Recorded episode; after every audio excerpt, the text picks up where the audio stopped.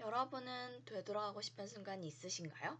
마냥 좋았던 때 또는 다시 돌아가면 그런 일은 하지 않을 것 같은 미련 가득한 순간이 있으신가요? 지났지만 머물고 싶은 순간, 그 시간들에 대한 이야기, 우리의 모먼트 시간 여행. 금요일 늦은 밤 9시 지금 시작합니다. 방송 청취 방법 안내입니다. 본 방송의 경우 PC로 청취해 주시는 분들께서는 yrb.yonsei.ac.kr에서 지금 바로 듣기를 클릭해 주시고 본 방송을 놓치셨을 경우에는 SoundCloud와 팟빵에 YRB를 검색하시면 저희 방송을 비롯해 다양한 YRB 방송을 다시 들으실 수 있으니 많은 관심 부탁드려요. 저작권 문제로 다시 듣기에서 제공하지 못하는 음악의 경우 SoundCloud에 선곡표를 올려놓겠습니다. 더불어 열분 이번 학기 안전하고 즐거운 방송을 위해 마이크를 주기적으로 소독하고 모든 DJ가 마스크를 쓰고 방송을 진행하고 있습니다. 사회적 거리를 지키며 안심하고 들을 수 있는 열비 되기 위해 항상 노력하겠습니다. 소녀시대 아이가라보이 듣고 왔습니다. 오늘 우리의 모먼트는 면디가 아파서 결석하게 된 관계로 특집 방송으로 진행하려 합니다. 새 DJ의 추억을 나누던 기존의 틀에서 벗어나 본격적으로 음악과 함께하는 신나는 추억여행, 그리고 어쩌면 조금 눈물 날지 모르는 두 DJ의 꿈과 미래에 대한 이야기로 오늘의 한 시간 채워보려 합니다. 지난 방송의 주제였던 놀이터에서 놀던 초등학생 시절을 지나 오늘 저희가 돌아갈 우리의 모먼트는 다시 모두 교복을 입었던 시절입니다. 사탄들의 학교에 루시퍼의 등장이라 사학로 등으로 아직까지 회자되는 화제 드라마 상속자들이 방영된 때이기도 하죠. 옆 나라에 때 아닌 치킨 열풍을 일으켰던 별에서 온 그대도 같은 해에 방영되었고요. 영화 라인업도 화려했습니다. 10명 중 8명은 울고 말았던 예승이 아빠의 이야기. 7번 방의 선물부터 양갱 판매율을 낮췄던 설국열차까지 유명한 영화도 많이 개봉했죠. 언제쯤인지 다들 짐작이 되시나요? 저는 2학년 다이아는 3학년이었던 그 해는 바로 2013년입니다.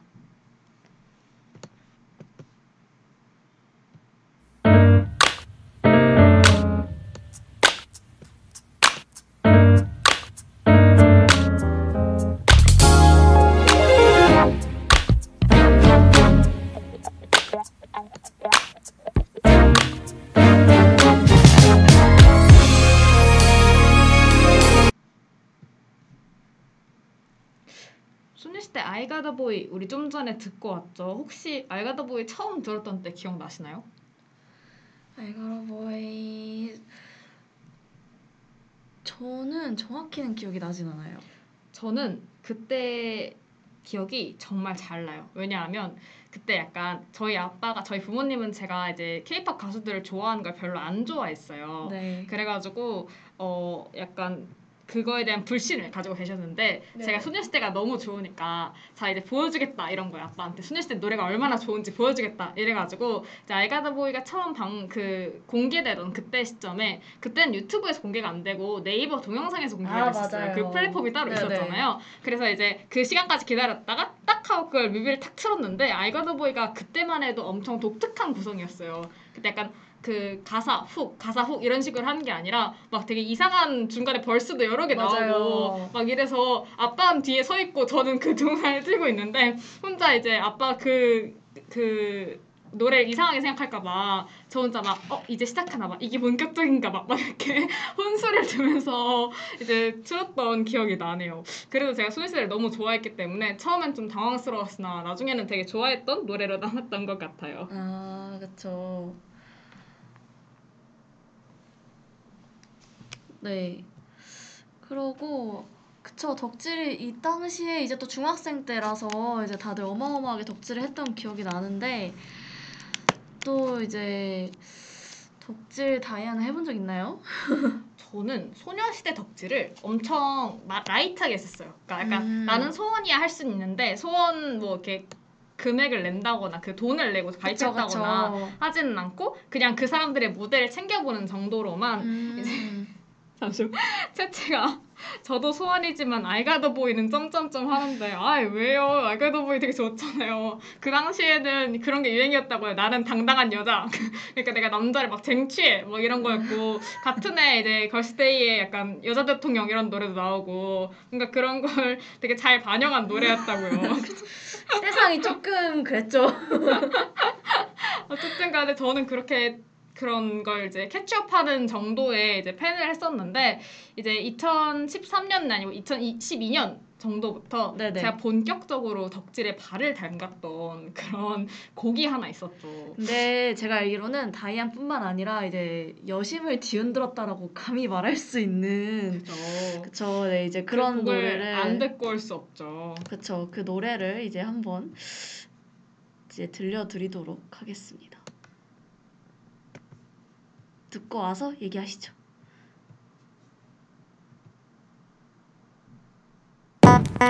Yeah. Okay. 나 혹시 몰라 경고하는데 잘 들어.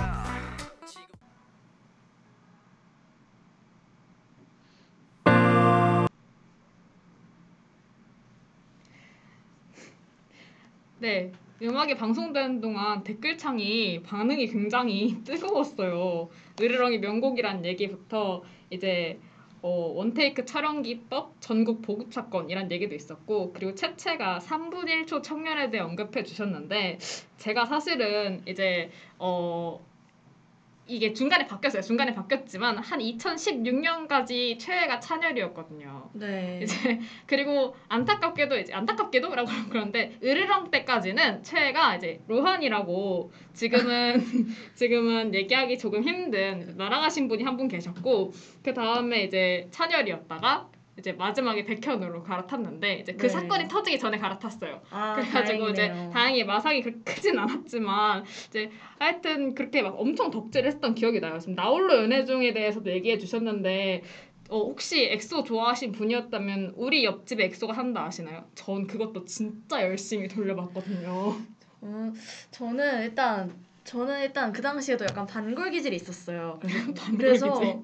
이제 모두가 좋아하는 거는 별로 안 좋아했거든요. 음. 그래서 근데 하도 친구들이 강요를 하고 점심 시간에 굳이 이제 그 TV 있잖아요. TV로 굳이 이제 으르렁을 틀어서 뮤직비디오를 이렇게 보니까 강제로 봤거든요. 근데 저도 그 3분 1초의 청년한테 약간 제 자타공인 얼빠였는데 딱 그 딱 그 순간 딱 보고 아 약간 이러고 반해버린 거예요. 그래서 저도 그때는 약간 그때는 그때 약간 자- 잠시 약간 찬열을 좋아했던 기억이 납니다. 아 시아님 엑소 팬 아니시라고. 근데 아닌 것 같은데 지금 우옆엑을 알면 엑소 팬이 아닐 수 없어요. 맞아요. 저는 그 누가 보나 좀 궁금했었거든요. 근데 이게 사실 으르렁이 나오고 나서는 약간 팬과 아닌 사람을 구분하기 애매할 정도로. 대중픽이었어가지고 너도 남도 다 좋아했는데 사실 저는 엑소에 대한 팬을 이제 마마 때도 아니고 이제 연습생 때 시작했어가지고 음. 이제 그들의 존재를 세상이 모를 때부터 열심히 좋아했었는데 이제 그 마마랑 이제 히스토리가 나오고 그 다음에 우리 팬들끼리는 아네컴이라고 부르는 엑소의 안컴백기라고 부르는 아, 네. 긴 공백기가 있었어요. 그 다음에 이제 늑미가 나오고 으르렁이 나왔는데 이게 약간 그런 마인드 있었잖아요. 있잖아요. 약간 나만 좋아하던 내가 알던 어떤 가수가 네, 네. 갑자기 대중픽이 되어 세상을 터트렸을 때 그때 기분 좋음과 동시에 섭섭함 뭔지 아세요? 뭔지 알죠? 약간 뺏긴 듯한 기분 좀 들고 네. 저는 히스토리가 아직도 기억이 나는 게 그게 그 노래가 별로 안 유명할 당시에 이제 네. 중학생 때 뭐 고등학교 오빠들인가가 와서 축제 때 와가지고 이렇게 추는데 그때 진짜 약간 난리가 났던 네, 근데 그 시작이 막 이렇게 주머니에 손 넣고 어, 바지 어, 터는 걸로 맞아요. 시작하잖아요. 맞아요. 저희도 저도 그거에 대한 이제 장기자랑을 되게 많이 받고 실제로 제가 그 노래로 장기자랑을 아, 하기도 진짜요? 했었는데 어. 이제 제가 장기자랑을 할 때 제 생각을 못 한 거죠. 저는 그냥 이쁘게 나온 옷을 입고 싶었는데 이제 그 막상 무대에 올라고 생각하니까 이 바지에 주머니가 없는 거야. 그래서 털 수가 없었어요.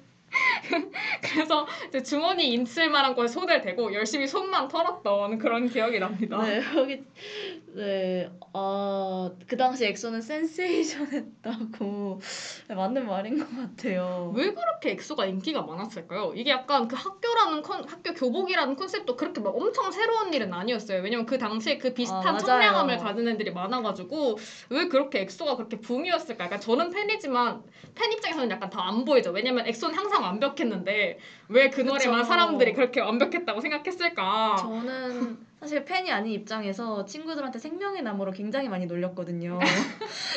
그 엑소 팬들이 굉장히 화를 냈었는데 아, 그것만큼 완벽한 안무가 없었다고요. 네, 그래서 일단 확실한 건요. 일단 타팬 입장에서 봤을 때는 일단 잘생겼어요. 전원 다 잘생겼어요.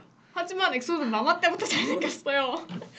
그때 네 엑소는 항상 완벽했다고 하시는데 아, 디어 마이 케이팝 초대하고 싶다고 언제든지 불러주세요. 제가 이제 엑소에 대해 얘기를 할 곳이 있다면 어디든지 날라가고 싶습니다. 물론 지금은 탈덕했어요. 아, 저는 지금 이제 백현 개인 팬으로 남았는데 개인 팬으로 남았는데 그 당시에 항상 잘생겼었는데 유독 그때 잘생겼던 것 같기는 해요. 약간 네. 그때 그런 그런 뭔가 틈새 틈새로 이제 3분의 1초뿐만 아니라 모자 뺏기는 애, 모자 뺏는 아, 애 이런 맞아요, 식으로 이제 그런 게 맞아요. 있었잖아요.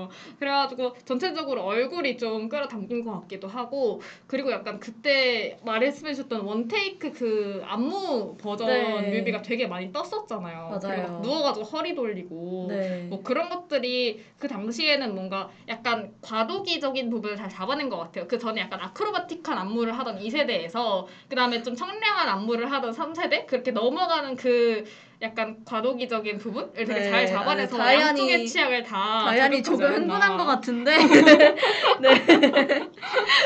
일단 그러면 엑소 얘기는 여기까지 한번 해보고요. 저희 또 다른 테마도 준비를 했었죠. 네, 다른 테마로 준비를 했었죠. 저희가 이제 30분 내 그 당시에 모든 대중문화를 다뤄야 되기 때문에 좀 빨리 넘어가려고 하는데요. 네. 어, 약간 그 당시에 외계인 한 명이 우리나라에서 굉장히 유행했어요. 기억나시나요? 그쵸. 그 외계인이 시대 아주 풍미했죠. 아, 그쵸. 저희 그 외계인이 나왔던 드라마의 OST 한번 듣고 그 드라마에 대한 얘기도 나눠볼게요.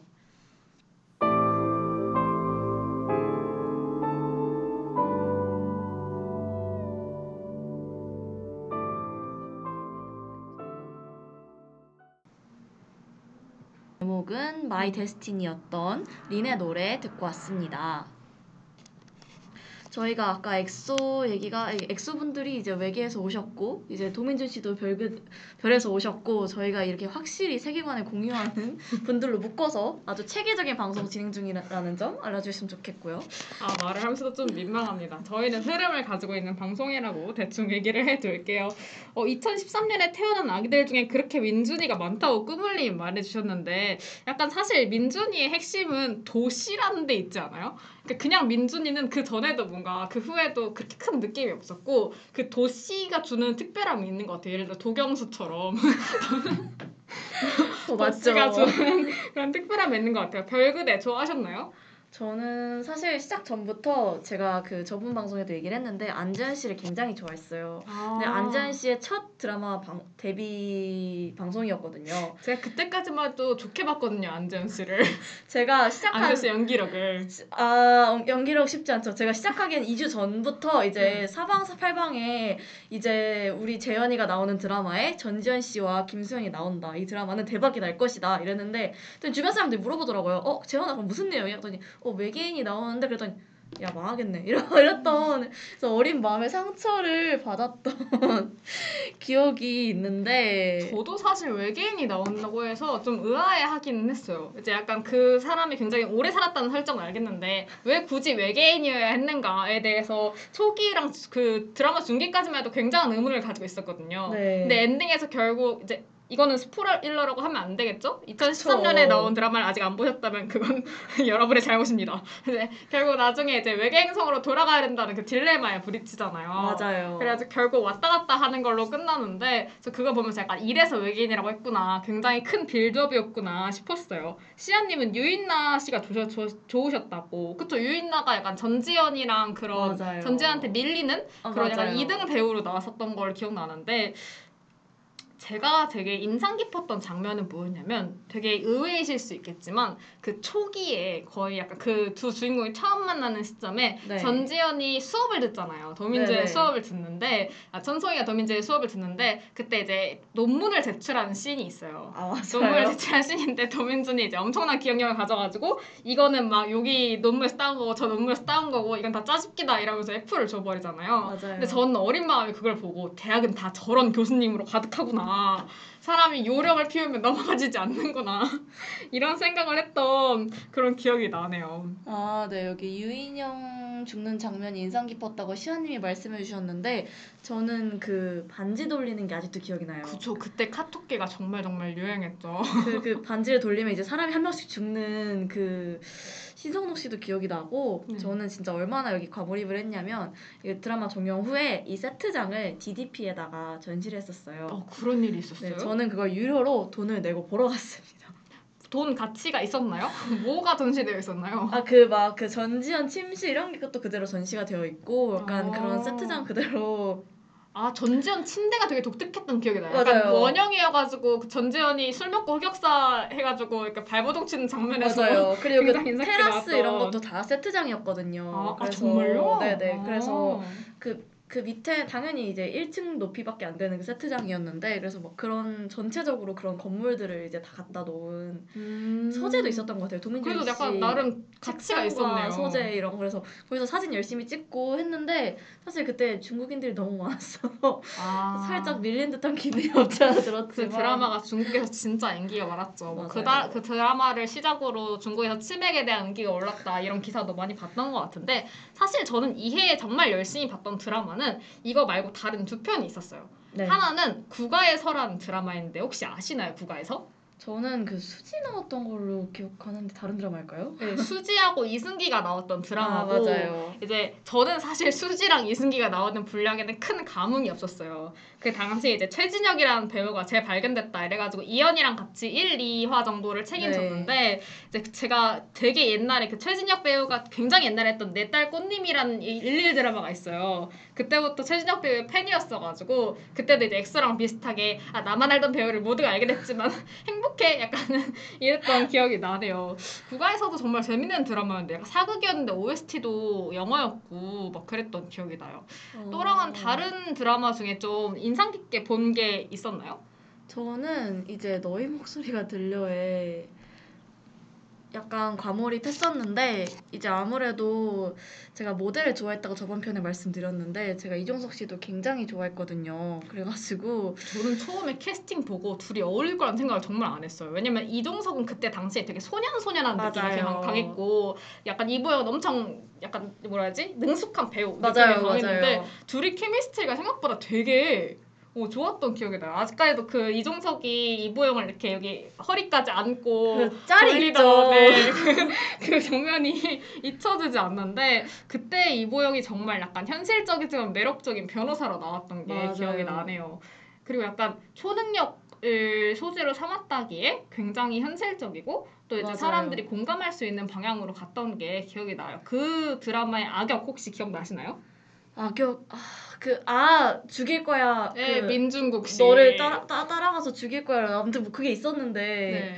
기억이 나네요. 저는 살짝 공포에 떨었었고 네, 그때 당시에 민중국 씨가 거기에 나온 다음에 아빠 어디 간가에서 이제 다윤이 아빠가로 나왔어가지고 저한테는 되게 캐붕이었는데 그 민중국 씨가 어 이보영의 엄마였던 김혜숙 배우님을 아. 이제 막 그 감금하는 그 씬이 있었잖아요. 네네. 저는 그 씬이 진짜 무서웠던 기억으로 약간 남아 있어요. 너의 목소리가 들려가. 저는 분명히 이때도 제가 어렸지만 네. 이 드라마를 보면서 이제 연하의 꿈을 저런 귀여운 연하에 대한 꿈을 꿨던 어, 지금 혹시 충족되신 경험이 있으신가요? 연하 귀여운 연하에 대한. 그 환상은 항상인 걸로. 아, 어, 왜 연하 귀엽죠? 저는 연하 취향이거든요. 아? 그때 시작된 건 아니지만 약간 그게 좀 더 복돋아준 건 맞는 것 같아요. 맞아요. 그리고 약간 저희가 드라마 얘기를 하는데 이 드라마 얘기를 안 짚고 넘어갈 수가 없죠. 저희가 아까 초반에 말씀, 말씀드렸던 사탄들의 학교의 루시퍼의 등장이라 나 너 좋아하냐? 바로 상속자들에 대한 이야기인데요. 상속자들의 배경이 고등학교죠. 그래서 이제 그 학생들이 다 고등학생인데 그렇게 약간 중리 사내 이러면서 정말 인상 깊은 연기를 펼쳤던 게 기억나는데 상속자들 좋아하셨나요? 저는 살짝 흑역사일 수도 있는데 상속자들을 1화부터 20화까지 전부 다 봤습니다. 아, 아, 보기는 저도 열심히 봤어요. 저는 사실 그 커플을 좋아했어요. 그, 그 뭐지? 강민혁이랑 정수정. 맞아요. 커플을 진짜 좋아했어요. 사실 저도 객관적으로 말하면 강민호 씨가 오히려 제 취향이었어가지고. 어, 그쵸. 약간 그쵸. 다정남. 가정남에 이제 공부도 잘하고 뭐 학생 회장이었나요? 뭐 아무튼 여러, 꽤 여러 가지를 갖추고 있었던 그런 역할이었어요. 채채님이 아니 그때 뭐가 씌였는지 그 대사가 이상하게 이치, 이상하지 않았다고. 저는 사실 그 루등은 잘 모르겠고 나 너 좋아하냐는 이 부분 살짝 설렜었던 게 아직까지 창피하긴 한데 아우 좀 설레셨나요? 아, 아주 조금요? 저 그 부분 보고 소리 질렀던 기억이 있거든요. 약간 그때 약간 그 이민호가 그렇게 잘생기게 나오는 씬이 아니었어요. 걔네가 약간 road trip 같은 걸 가던 맞아요. 중이었어가지고 약간 다소 피폐한 상태였는데 저 말을 들으면 설렐까? 이런 마음으로 봤던 기억이 나요.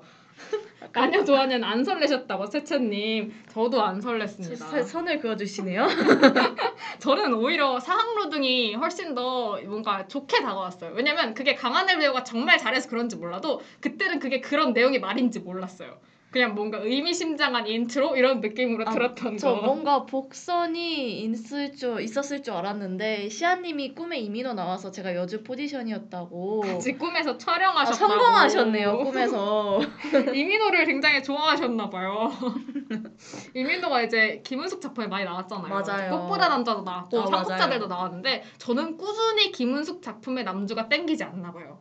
저는 그것보다는 항상 sub 다른 캐릭터들을 좋아하게 되는 그때 김우빈도 되게 좋아했었던 기억이 나고 아, 맞아, 맞아요. 물론 엄청 틱틱대기는 했지만 그 오토바이 몰던 씬 아, 그 기억이 그 딱 그 정차하는 순간 이제 딱 와 약간 그랬던 기억이. 채채님은 강하늘 좋아하셨다고 강하늘도 충분히 좋아할 수 있죠 그때 막 뭐지 강하늘이 뭐 법조인이 되라는 엄마를 무시하고 맨날 뭐 마이쮸 같은 거 던져대면서 엄청 약간 세상을 즐기는 한량 이런 컨셉으로 나왔던 그쵸. 기억이 나는데 약간 그 사학로등에서도 알 수 있듯이 모든 걸 학교의 흐름을 모두 그치. 파악하고 있는 것 같은 그런. 저는 굉장히- 사실 그래서 걔가 약간 흑막 이런 게 있을 줄 알았어요 어 저도 있을 줄 알았어요. 약간 뭔가 지배자 같은 느낌으로 바라보고 있었잖아요.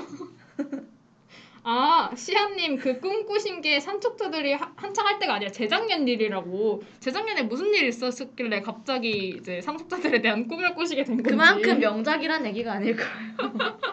그래서 역시 기억에 오래오래 남는 좋은 작품이었다고 생각합니다. 저희 이 김에 슬슬 약간 그 컨셉을 돌려보려고 해요. 원래 저희가 오늘 방송에서 다루고 했자 했던 주제가 두 개였죠. 네. 하나는 이제 그 당시 유행했던 대중문화에 대한 얘기였고 하나는 조금 우울할지 모르겠지만 꿈과 희망에 대한 이야기 해보려고 했어요. 저희 음악 한 곡 듣고 와서 어, 꿈과 희망에 대한 이야기 이어가겠습니다.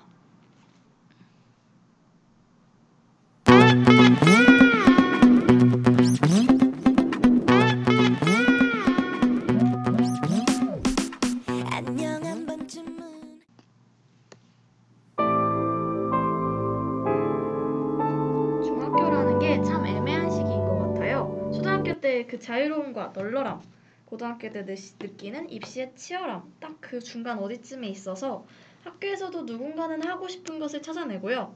누군가는 일찍부터 성적에 목을 매곤 했잖아요. 어느 쪽이든 간에 처음 겪는 일에 참 많이 서툴렀을 테고요. 굉장히 서툴렀고 또 그만큼 새로웠던 중학교 얘기를 다시 하게 된 김에 이번 시간에는 꿈이라는 다소 낯간지러운 주제에 대해 말해보는 게 어떤가 해요. 중학교는 꿈을 꾸기에도 참 좋은 때였잖아요. 초등학교 때 가지는 꿈은 뭔가 너무 허무맹랑한 구석이 많고 약간 대통령 약간 이런 꿈이 많고 맞죠. 그다음에 고등학교 때는 입시와 병행하다 보니 점점 이제 현실 보장이 들어가는데 중학교는 적당히 중간이잖아요. 하고 맞아요. 싶은 건 많으면서 현실 자극은 비, 비교적 덜한 시기. 또랑은 그때 어떤 꿈을 꾸고 있었나요? 저는 아까 사실 너의 목소리가 들려 얘기하면서 기억이 났었는데 그 드라마를 보면서 저는 사실 드라마 한 편을 보면 제 꿈이 바뀌었었어요. 아 그때는 그랬죠. 특히 그 너의 목소리가 들려를 보면서 이제 어 나는 이다희 같은 검사가 되겠어라는 아, 그런 이다희 같은 검사가 되고 싶었어요. 아. 약간 이보영이 주인공이었는데. 아 근데 아 이다희가 나- 마지막에 조금 정의롭게 나왔던 것 같은데 근데 저는 변호사보다 그 당시에도 약간 검사가 복이 너무 멋있어 보였고 뭔가 정의 아, 맞아요. 정의 구현을 진짜. 제대로 하고 싶은 생각이 막 들었었어서 음. 그때 한참 검사의 꿈을 꾸기 꿨었던 기억이 나요. 왜 그 꿈이 사라졌나요? 저는 일단 첫째로 요즘 현실적인 얘기인데 비리가 너무 많이 터지더라고요 법조인 아, 그쵸, 관련. 그쵸. 그래서 보면서 과연 나라고 달라질 수 있을까라는 생각을 꽤 어렸을 때부터 했고요.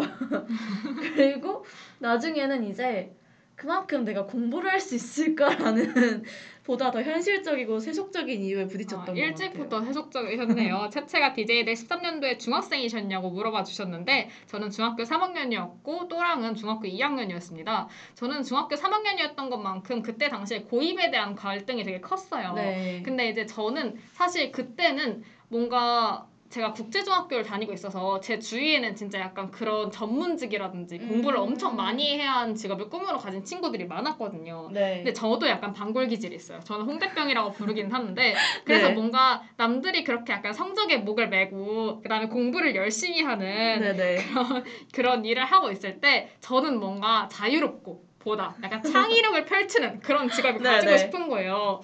그래, 그때 당시에 제가 염두에 두던 직업이 두 가지였는데 네, 네. 하나는 그때도 계속 글을 쓰고 있었으니까 소설가라는 꿈이 하나 그쵸. 있었고 또 하나는 그 뭐냐면 컨벤션 기획자라고 해서 국제 회의 같은 게 일어나면은 네. 그 안에 있는 뭔가 이제 국제 회의의 시순이라든지 아니면 뭔가 절차라든지 그때 네. 거기서 한 안건 이런 걸 기획하는 치- 그런 꿈이 있었고 아 또 하나 기억났는데 게임 시나리오 디렉터라고 아. 그 우리가 게임을 하면 메이플 스토리 같은 경우에도 배경 그런 스토리가 있고 롤도 네네. 배경 스토리가 있잖아요. 그래서 그런 스토리를 짜는 사람 그런 사람이 되고 싶었어요. 어. 근데 그 당시에는 약간 그런 일을 꿈꾸다 보니까 공부보다는 약간 나의 창의성과 자유로움에 좀 네. 더 방점을 두게 된 거예요. 네네. 그래서 남들이 다 이제 그때는 국제중이랑 특목고 하는 게 상대적으로 쉬웠으니까 네. 특목고를 준비하고 있던 기간에 나는 그러면 뭔가 그런 남들의 틀을 벗어나가지고 나만의 길을 찾겠어 하고 당당히 일반고에 원서를 넣었던 그리고 그 결정을 내리고 저 혼자 원서를 넣으니까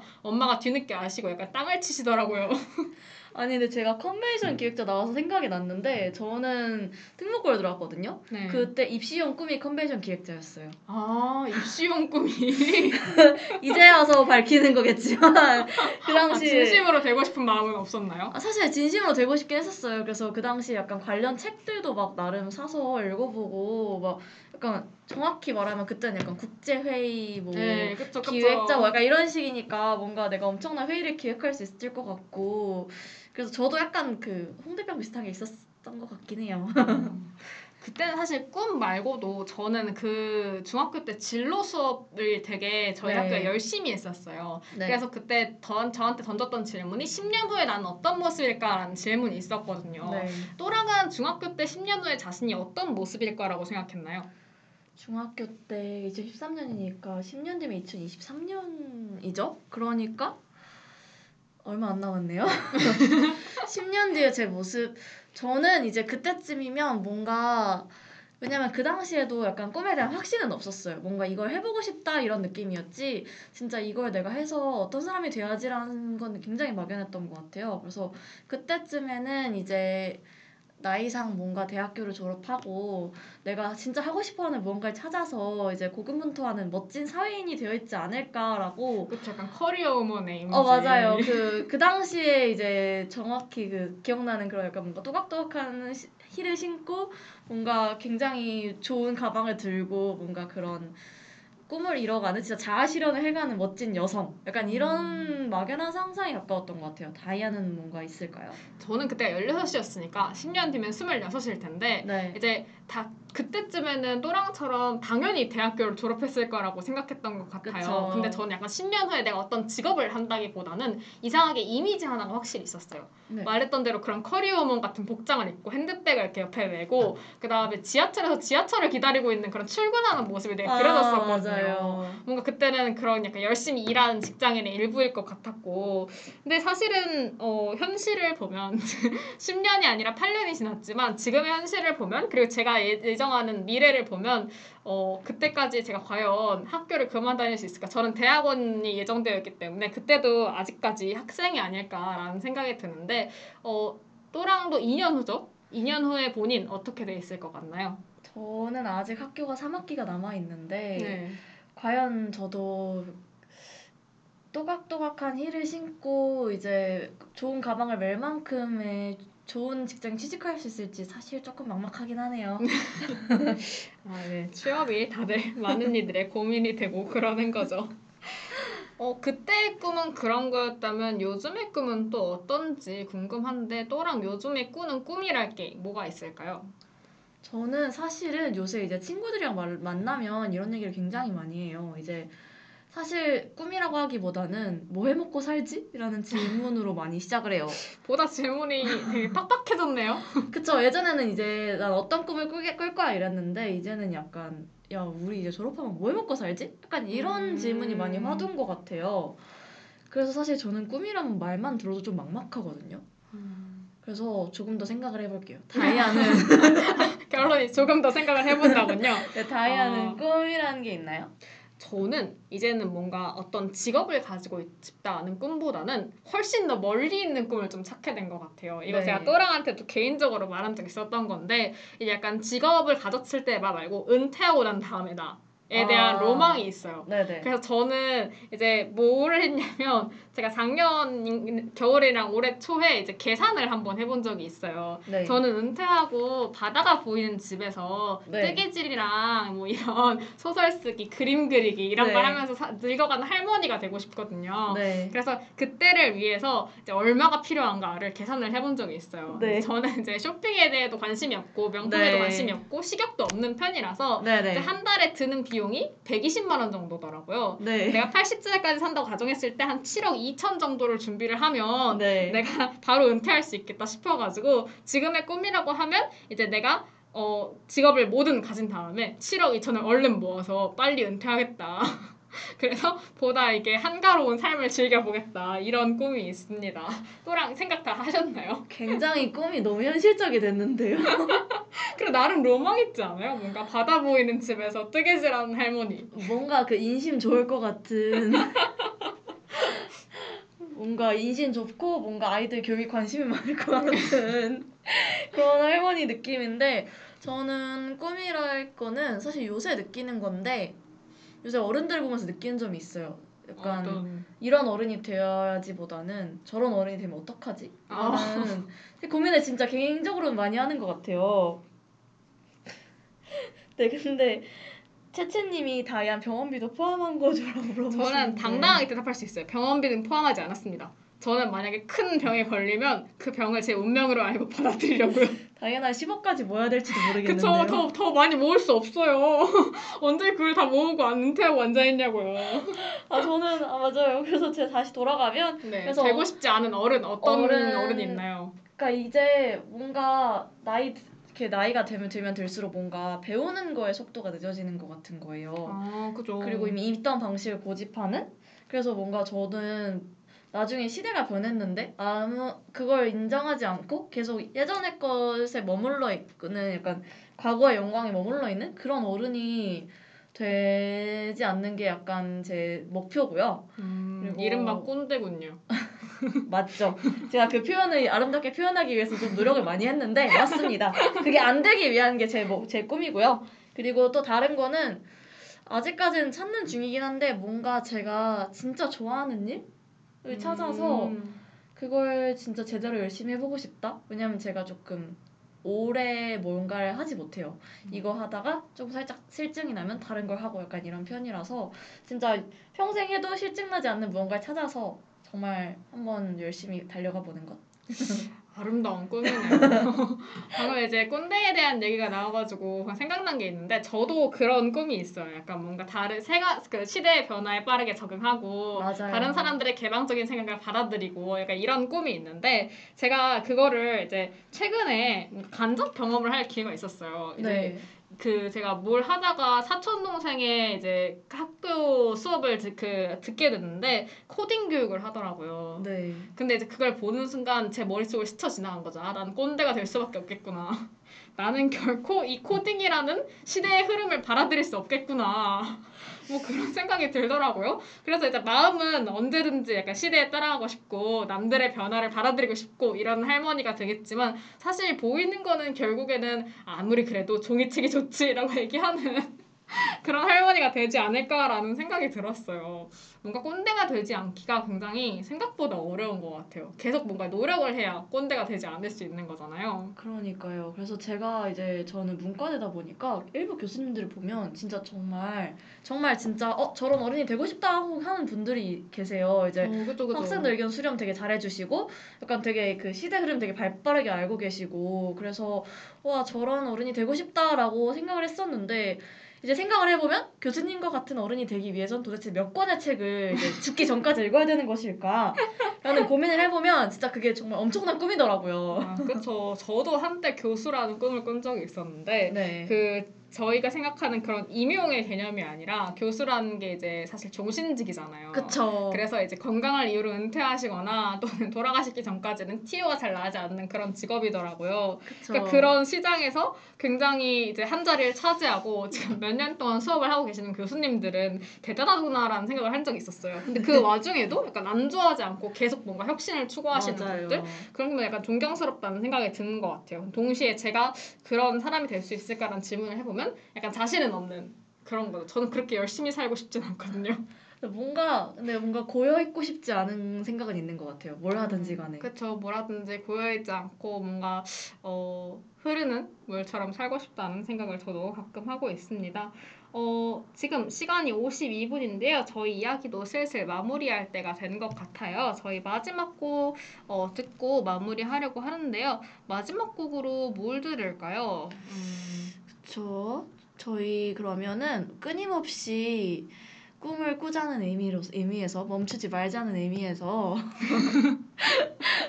에, 좀 네 스무셌죠? 네, 슬퍼하지 말고 우울하지 말고 걱정 없이 현재의 삶을 살아나가자는 의미에서 에이핑크의 노노노 듣고 오겠습니다.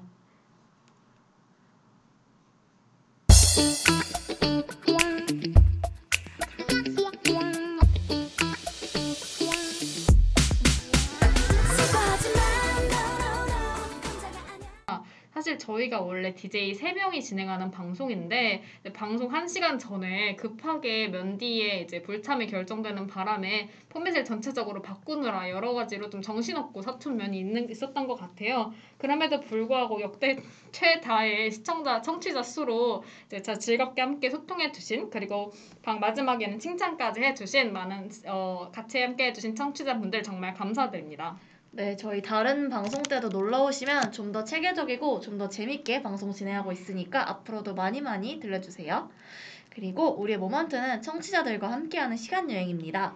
저희가 실시간 방송인 만큼 생방송 들으면서 댓글 달아주시면 여러분들의 추억도 함께 공유해드려요. 돌아가고 싶은 시간이 언제든지 저희 옆 인스타 YRB 대시 라디오에서 우리의 모먼트 시간 여행 게시글 댓글로 제안해 주시거나 소개되어 있는 접수란으로 사연 보내주시면 저희가 소개해드리도록 하겠습니다. 그럼 저희는 벌써 끝날 시간이 다 되어서 방송을 마무리해야 될 것 같아요. 저희는 다음 주 금요일 늦은 밤 9시에 돌아오겠습니다. 저희는 DJ 다이안 어, 또랑 이었습니다. 다들 행복한 저녁 보내세요.